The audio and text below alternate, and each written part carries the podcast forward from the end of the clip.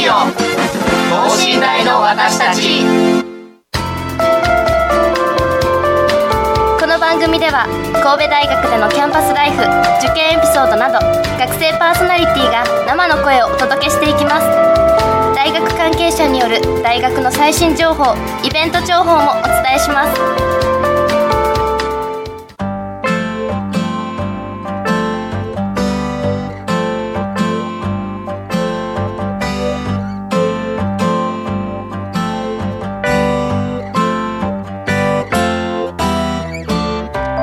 さんこんばんは。神戸大学発達科学部3年で放送委員会の大島敦樹です。そして国際文化学部4年の教越です。今日の神戸大学レディオ当身引退の私たちも先週に引き続き現役放送引退部員と OG のコンビでお届けします。どうぞよろしくお願いします。よろしくお願いします、えー前回は進学部の国際人間科学部をテーマに、えー統合再編、えー再編の狙い具体的な教育プログラムなどを岡田進学部設置準備室長にお話していただきましたそうですね。グローバルスタディーズプログラムとかもいろいろ紹介してくれました。はい、はい。あの僕ら大学生知らないこともすごくいっぱい話していただいて、はい。もしかしたら全員留学が必修に海外研修必修になってることとか知らない学生さんもいたんじゃないですかね。はい。そうだからすごくあの受験生だけじゃなく大学生にも興味あるお話になったんじゃないかなと思いましたが、さて今週も引き続き岡田室長に登場していただき入試概要など話を聞いていくわけなんですが今週はなんと受験生の皆さんが気になる点を僕たちパーソナリティがズバッと岡田室長にぶつけます。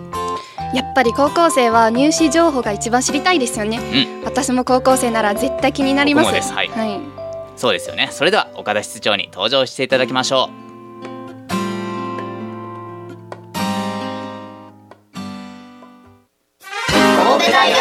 等身大の私たち。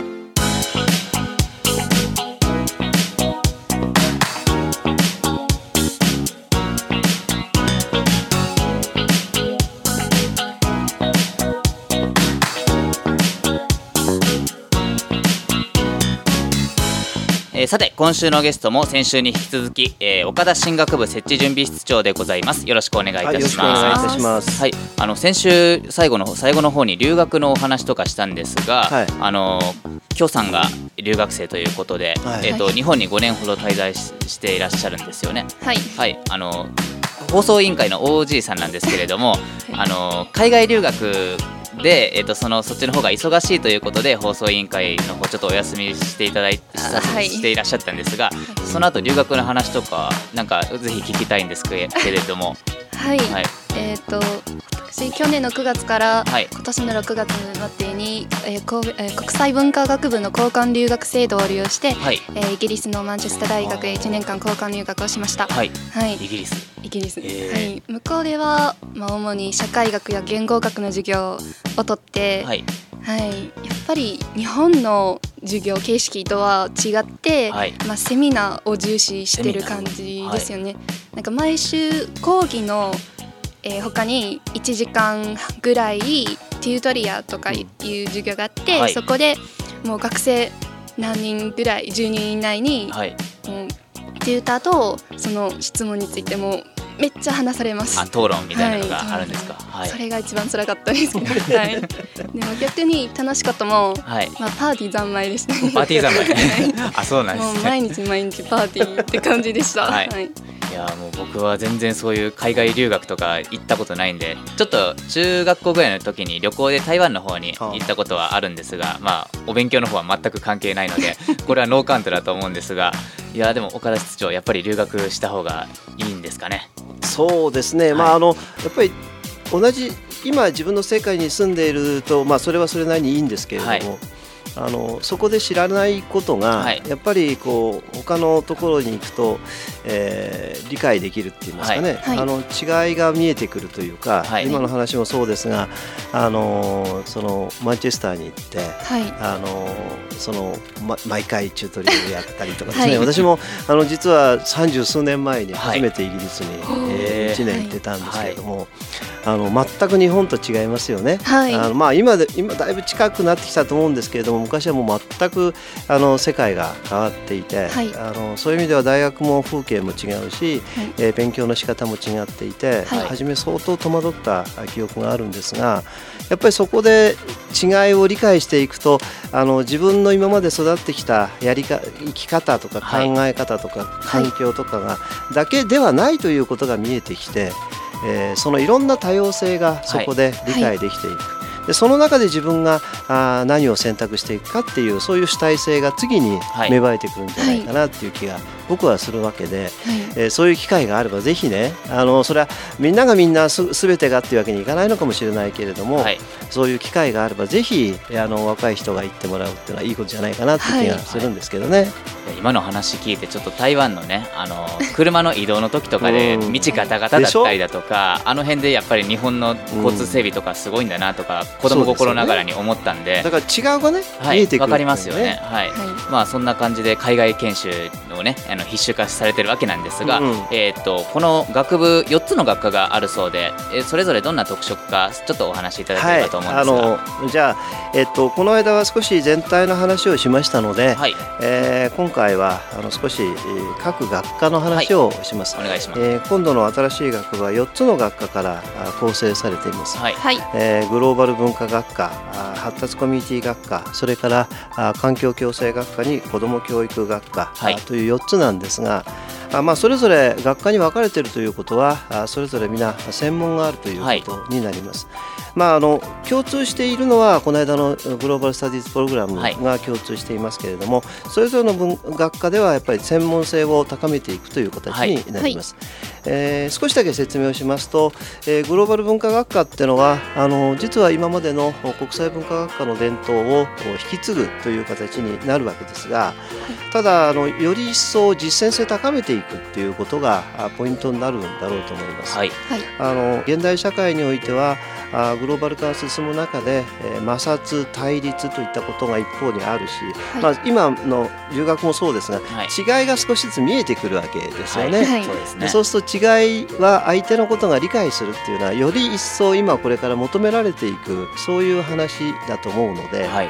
まあ、そういうその、えー他者理解多文化理解えーあるいはあーまあその文化交流といったようなことがあこの学部の学科のですね、はい一つの特徴というか専門性になるんだろうというふうに思います。なるほど。それから発達コミュニティ学科はあこれは発達科学部の一つの伝統というふうになるんでしょうけれども、はい。あのある意味で、えー人間の発達っていうのはこの間も少しお話ししましたがはい。さまざまなあ人間のこう、えー潜在能力が開花していく。これなかなかできないって話をしましたが、はいギタはい。ーのお礼にお話しいただきましたね。でそういうことが実は皆さん誰もがみんな潜在能力を持っていて、はい。その開花していくプロセスっていうのはどんなもんかっていうのはやっぱり理解しておく必要がある、はい。それは例えば具体的にはあの高齢化っていう一つのキータームやると例えば皆さんは今二十歳二十いくつですよね、はい。まだ若いです そうよねですね。はい。私今61歳でだんだん年を取って。はい。例えばあと10年もすると私70いくつになるわけですね、はい例えば自分がその時にえーそのどういう人間として生きていたいかその時にやっぱり高齢化っていうのはもっと生き生きと生きていきたいわけですよ誰もが。そうですよね。私だっはいて、えーその年を取ったからもういい加減、えーどうかしろよっていうような時代でもないわけで、はいそうすると生き生きと生きていくってことはどうしたらいいのか、はい。例えば体の身体の能力をどう高めていったらいいのか。心はどういう持ち方をしたらいいのか、はい。あるいは人間の表現の仕方どうしたらいいかっていうことはすごく大切なことなわけでその辺をやっぱり考えていく。あのアクティブエイジングっていう言葉がありますが、はい。これは生き生きとしたあその高齢化を社会をどう作るかっていう問題で、はい。えーこういう問題はこの発達コミュニティで社会の中でそういう相相互が共同し合いながら一個のコミュニティを作っていく。音楽も使いながら、い。あるいはあーそういうスポーツあるいは身体といったような問題もあるでしょうしアートもあるでしょうし心の問題もあるでしょう。はい。でそういうものをお使いながらあーその新たな時代のおそのコミュニティを創造していくっていうのが、はい。この発達コミュニティ。なるほど。それからこれはもうですからグローバルな課題です。はい。日本だけじゃありません高齢化っていうのはあその中国もそうですし、はい、それからアジアなんかに行きますと今高齢化の問題が結構深刻な問題になってますよね。はい、ですから知らないでしょ、はい、知らないです。実はグローバルな問題なんです、はい、同じようにグローバルな問題っていうのは環境だってグローバルなわけですよ。はい、日本はあその1960年代にものすごく大きな公害を経験しましたけど、例えば今中国でも PM2.5 の問題ありますよね、はい、だけど中国よりももっとひどいところ知ってます？知らないです。例えばインドのデリーなんか行ってごらんなさい、はい、ね。今ものすごく経済が活性化している途上国になればなるほど、はい、実は、えー、環境問題っていうのは大きな深刻な問題になってるわけですよ。これもグローバルな問題です、でそこはこの間も言いましたがお互いがお互いの抱えている問題を共有しないし合いながら、話し合いながら、学問としていかにそれを解決していくかっていうことはすごく大切なことだと思うんですが、はい、環境共生学科っていうところはそういうことを考えたいというところになります。うん。はい、でそれから最後に子ども教育学科は、はい、実はあそういうことを学生諸君だけではなくて学生諸君の次の世代も考えて次の世代、はい、次世代を作りたいと考えてるわけですね。はい、つまり次世代の人たちに対してもこういうグローバルな問題に対して積極的に、えー、こう対処しながらあ解決の道筋を一緒になって考えるそういう子どもたちを育てる。そういうのが子ども教育学科のポリシーになります。はい、ですからあのここはあのいわゆる初等教員養成つまり小学校とか幼稚園の先生の教員養成をしますがしかし単なる小学校とか幼稚園の先生ではない、はい、まさにグローバル人材をいかに育てるかっていうことをちゃんと身につけた、うんはい、そういう先生を育っていくっていうのがしたがってこれ全部実は一つの流れになっているわけでして、はい、あのその辺をご了解いただけるとこの間言った話があ少し理解されるんじゃないか。それは一つ一つ全部専門があるわけですので、その専門を使いながら新たな時代にその立ち向かっていこうこうっていうのがこの問題になります。はいこれだけいっぱい学科があったら卒業後の進路とかもすごい多種多様になりそうですけど、ね、多様でしょうね、はい、あのまあ、今も発達科学部にしても国際文化学部と多様ですよね、はい、あの国際文化学部の場合ですと、えー、いわゆるその企業ですね、はい、えー、もう企業なんかこの間もちょっと言いましたけど、えー、海外にどんどん拠点を持っていきますので、はい、こうしたその認識を持った企業人に育てるということはすごく大切だと思うんですね。はい、えー、同時にやっぱりあの国際機関、はい、ですね。あの国連はじめですねさまざまな機関に、えー、就職するという道も今の国際文化学部もあるでしょうけどこれをもっと広げていくというのは一つの、可能性ありますよね。さまざまなノウハウを持った人間が途上国に行って開発に携わるなんていうことはですね多分発達科学部とて同じことになると思うんで必要になっていくと思うんですね。はい、ですから企業であるとかあるいは今言ったあその、えー、国際機関さらには公務員。これはあの地域社会日本の地域社会も実はものすごく外国人が今から増えていきます。はい、あのそれこそ皆さんではなくて来年入ってくる学生諸君、はい、つまり進学部の学生諸君が卒業をする年ってのは2020年なんですが、はい、ちょうどオリンピックの年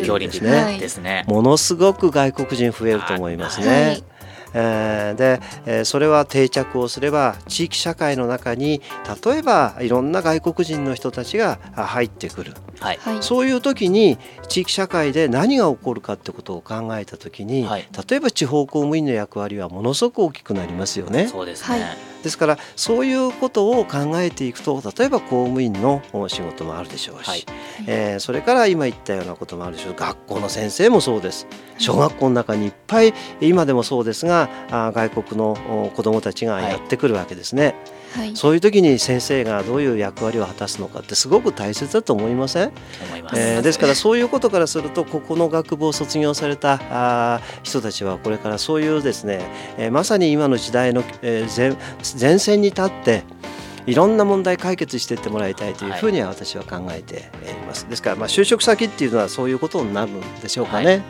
その就職のグローバルな話でちょっと思い出したんですけれども、はい、あのこの前僕教育実習に行ってまして、はい、あの学生にねあの生徒さんに外国の留学生の方がい。てあ、ね、あの英語喋れないから何も言えないというか聞けないあの質問できないというか、うん。あの木の高さを答えさせる問題だとか あのメメーターメーター、うん、ワワットヘヘイトみたいなすごい全然覚えてなくてですねもう散々だったんですけど、うん。いや大事ですね。多うん分将来絶対使いますよね、うんこれから。あの入試のお話とかもちょっと聞きたいんですはいが、はいあの入試はまあなかなか難しいんです、まあ、こういう場でお話をするっていうか、まあ、言葉で話をするのはなかなか難しいので、はい。はい。あの少し、まあ、ものものすごく概要な話だけちょっとなっちゃいますけれども、はいあのまず、えー募集定員ですがこれはこの間ちょろっと言いましたけれども全体で370をそう考えて、はい考えているともうなってます。まあなってますね。あのグローバル文化学科が140名、はいえーそれから発達コミュニティが100う国環境共生が80それから子ども教育学科が50という大体まあそういう定員を考えています。えーでまあ、あのそれで、えー入試を行うわけですがもちろん入試は一般入試、まあ、前期日程後期日程はい。というのと、まあペーパーテストええですよね。そうですね、それからあのお特別入試と言われている推薦入試と栄養入試が、あーかんまあ、実施する、はい。予定です。なるほど。一般入試についてはこれはあの他の学部と全く同じですので、はい。あの同じと日程がですね、はい。えー前期日程が2月の25日えー後期が3月12日、まあ、今年はそういうふうに考えてい。るわはいけで、あのまあこれについてはあのもうすでにあの学生募集要項が発表されていて、はい。はい。あの神戸大学のホームページから、はい。あー見ることができますので、はい。はい。あの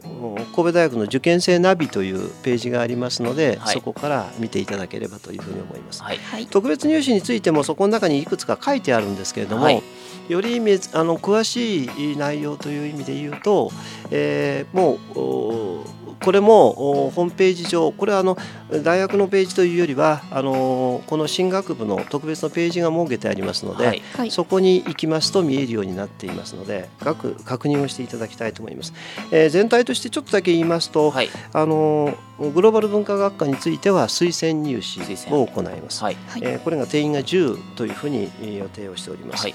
でこれはあのお出願があー12月のお12日から16日までってなってますのでそこにえー推薦書とか調査書とかそれから TOEFL の IBT のスコアを出していただくという形になって、えーまあ、センター試験との総合的なあーこう評価って話になるとはい思います。なるほそれから栄養入試の方は発達コミュニティが全体で34かなあのお身体運動受験が12名で、はいで表現活活動受験音楽が10名、はい技術が8名身体表現が4名という大体えー定員でやります。えーまあ、これはあのおその実際に試験を行うのはあー11月とそれから12月に、え2つ合わせて実技試験と筆記試験とという形で行います。はい。はい。それから環境共生も栄養入試をやりますので、えーもうこれもお11月、えー、と12月にえー試験を行う予定ですので、まあそれぞれ確認をしていただけると助かります。そうですね、はい僕は完全に一般入試なんでそういう日程とかね全く知らないんであそんな早い頃から準備しなきゃいけないんだなと思いながら。今年はちょっと遅いんですね。遅いんですか？はい、はい。あのいつもはもうちょっと早いんですけれども、はい。あの今年はあの進学部になって、えーい。ろいろ手続きがあったもんですから、はい。あ、あの少し遅くなっています。はいまあえーといここえー入試の話していただきましたが、えー、とここでですね、えー、とパーソナリティの方から少し、えー、と生徒さんというか、学生受験生が思ってるであろう、えークエスチョンタイムをちょっと 設けたいと思います。はい。えっと一つ思うのがですね、あのよえー、と発達科学部と国際文化学部合わせて定員が420名なんですね、はい。現状、はい。えーとはい。これが、えー、と2つ合わさって人間国際人間科学部になるんですが、あの定員何度もおっしゃられていますが370名じゃないですか、うん。減ってますよね。これくれ僕が受験生だったらもうただでさえ狭いもんなのになんてことしてくれてるんだとそんな感じになっちゃうと思うんですが、これどういう基準で選ばれたんですか？これはあのオープンキャンパスなんかでも時々その時々ってこの間オープンキャンパスがありましてですねあ、のそういう質問を受けるんですね、はい。あのおっしゃる通りあの受験生からするとあの狭き門になったと、はい。言われるんですが、はい。あのまあいろいろ理由はないわけではないんですね。あのまあ減ったっておっしゃるんですけれども、はい。あの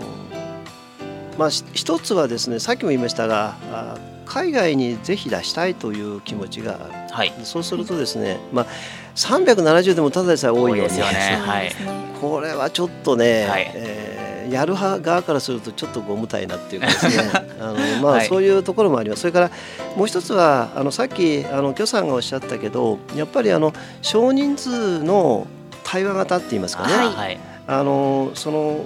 学生さ学生諸君とやっぱりこう常に対話をしながら、はい、それぞれの考えを引き出したりあるいはか発表してもらったりですね、はい、することによってっていう話になりますと、はい、やっぱりそれほど多くまあかなり多いんですけど370でも。でもまあその少しその辺をですね、えー、考慮してという言い方になりますが、あのどうしてもちょっと絞らざるを得なかったっていうところです。はい、でただあのおっしゃることも分かるので、はい、あのまあ、そこのところはあの心苦しいんです正直言いますと。はい、うんただまあ私の立場からしますとですね、はい、あのぜひ頑張ってほしいと。あお勉強勉強頑張ってください。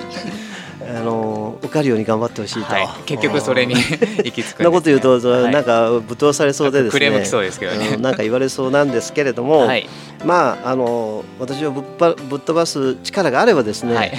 勉強する力も出てくるだろうと。そうですね。い。う気もしますんで、はい。えー、ぜひですねあの頑張って、はい。えー、受けていただきたい、はい。えー、きっと面白いものがありますんで。もう聞いてるだけで面白そうです、ね、えー、ですから、あのぜひあの頑張ってですね、はい、えー、勉強してもらいたいなっていうふうに思ってます。なるほど。頑張りましょう皆さん。はい。えー、じゃあももう一ついいですか？はいはい、あのあのですね僕がもし受験生だったら、うん、さっきのあの英語が話せないみたいなのもそうですけど、うん、絶対に海外海外に行かなきゃいけないとかで、うん、もうその時点で尻込みしてしまうというか、あの人気なくなっちゃうんじゃないかというすごいおせっかいな心配してるんですけれども はい、あのそのあたり受験生の関心とかどうなんですか？定員割れとか大丈夫ですか？あのーまあ、率直に定員割れって言われましたのでちょっとドキッとしましたがですね、はい、そんなことないやる側の、はい、側としてはちょっと非常に怖い言葉なんですが、はい、あの正直なことを言えばですね、まあ、この間私もあの直接その受験生の方とお話をしたり、あの高校に行ってお話をしたりする機会があります。はい、であのこの8月にも実はオープンキャンパスをやりました。はい、えー、そうしましたらですね本当1週間ぐらいで、えー、その定員が生まれ埋まっちゃったんですけれども、えーはい、あの全部であの5600名、えー、の方が2日間で、えー、来ましてですね、はい、あのそのそれこそ本当に関心の高さっていうのはすごく感じてます。なるほど。あのそれこそその前にあのグランキューブ大阪っていうところでなんかあの説明会全国の大学が来て説明会があったんですけど、はい、あのおかげさまでそのこの新しい進学部のところはもうずらっと並んでですねあの私あのお昼ご飯も食べられなかった ぐらいでしてですね、あのとにかくやっぱりあのこういう説明会をしますとですね、はい、いろんなあのご質問を受けます。あの例えばあの教免免許が教育免許を取れるのかとかですね、はい、あるいはいろんな話を聞きますがあの全体として言いますと関心は非常に高いというふうに私自身はあ受け止めています。はい、あのただまああのそのなんていうんですかね。あの今のおっしゃったように英語とかなんとかって話のハードルのことがありますので、はいえー、まだまだその辺についてのその、えー、考え方を少しお話ししなきゃいけないとは思ってるんですが、はい、あの確かに英語はの能力といいますかですね、はい、あの外国語能力は持ってた方がいいに決まってるんです。そうですよね。でただそれはですねあのもっと言うと私自身がそうなんですが、はい、私あの高校時代英語が大の苦手でしてですね。赤点をよく取ってた。赤点,、はい、赤点ってのは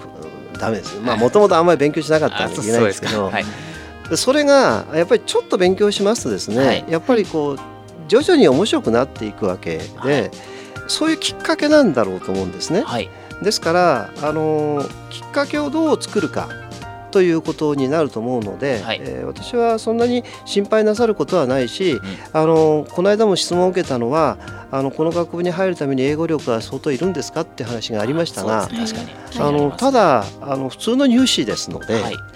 あの大島君が受かった入試です、はい、受かりました。なんとか。ですから、それは問題は大島君が大学に入ってから勉強するかどうかなんですね。そうですよね。ですればできるわけですから、はい、しなかったですからね、えー、しなかったからもう英語言わんといてください。英語をね英語をしなかったそこの教師からするとちょっと私も達成がないので、あのぜひ頑張って、は。い、あのむしろそういうことだと思いますので、はい、あの積極的にチャレンジするということが必要なんじゃないかなと私は思いますけど、はい、すごい肝に銘じておきます。はい、ぜひ、はいまあ、英語をあんまりそそこまで英語いらないというか、ええ、です、はい、ですからまあそれはあの徐々に上がっていくんじゃないでしょうか、はい、必要性に応じて、はい、最初からペラペラいくなんて人はいませんから。ね、あのやっぱりいろいろチャレンジをしてその中で少しずつこう磨いていくっていうことになるんじゃないかと思います。それは、えー、だから例えばあそのそこに外国に行って、えー、子供がもしそこで倒れていたら、声かけるじゃないですか。はい、そうですよね。声かける時に初め日本語で喋るかもしれないけど、はい、徐々にそこでそのどうしたっていうところで少しずつ自分も勉強していくでしょ、はい、でそういうプロセスなんじゃないでしょうか？はい、はい。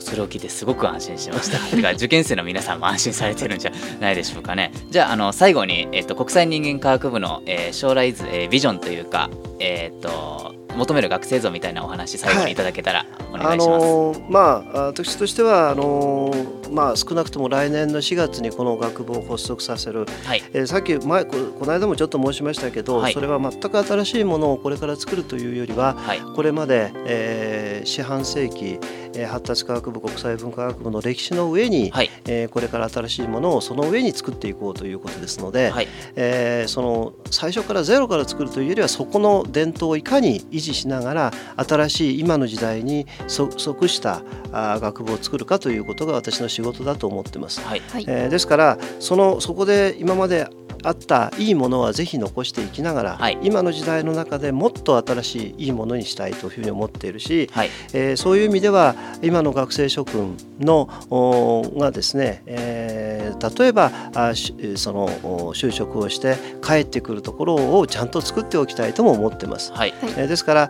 あそういう意味ではその連続性の中に、えー、今の時代に即したあその新しい学部というのが私の展望ですし、はい。えそこで、え来る学生に対してはもっともっと元気でもっともっといろんなものに対してチャレンジできるような、はい、そういう学生に来てもらいたいなというふうに思っています。えー、まああの一般的な話ですけれども、はい、えー、今本当にそういうふうに思っているところ。です。はい。いやもう2週間にわたって貴重なお話をどうもありがとうございました。受験生の皆さんすごく参考になったと思います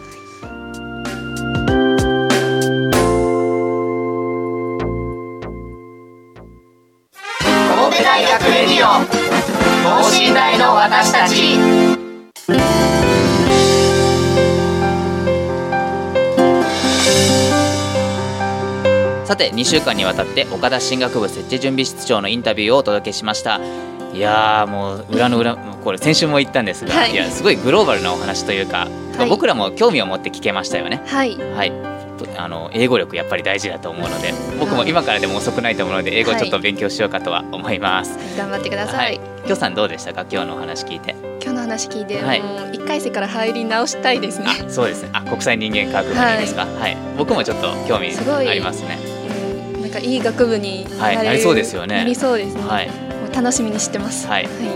さて、えー、来週は、えー、オフショアセーリング部をゲストに迎えてお届けしたいと思います。オフショアセーリング部は世界の舞台で戦っているそうで船を持つ神戸大学の強みでもあります。熱いお話を聞けそうで今から楽しみです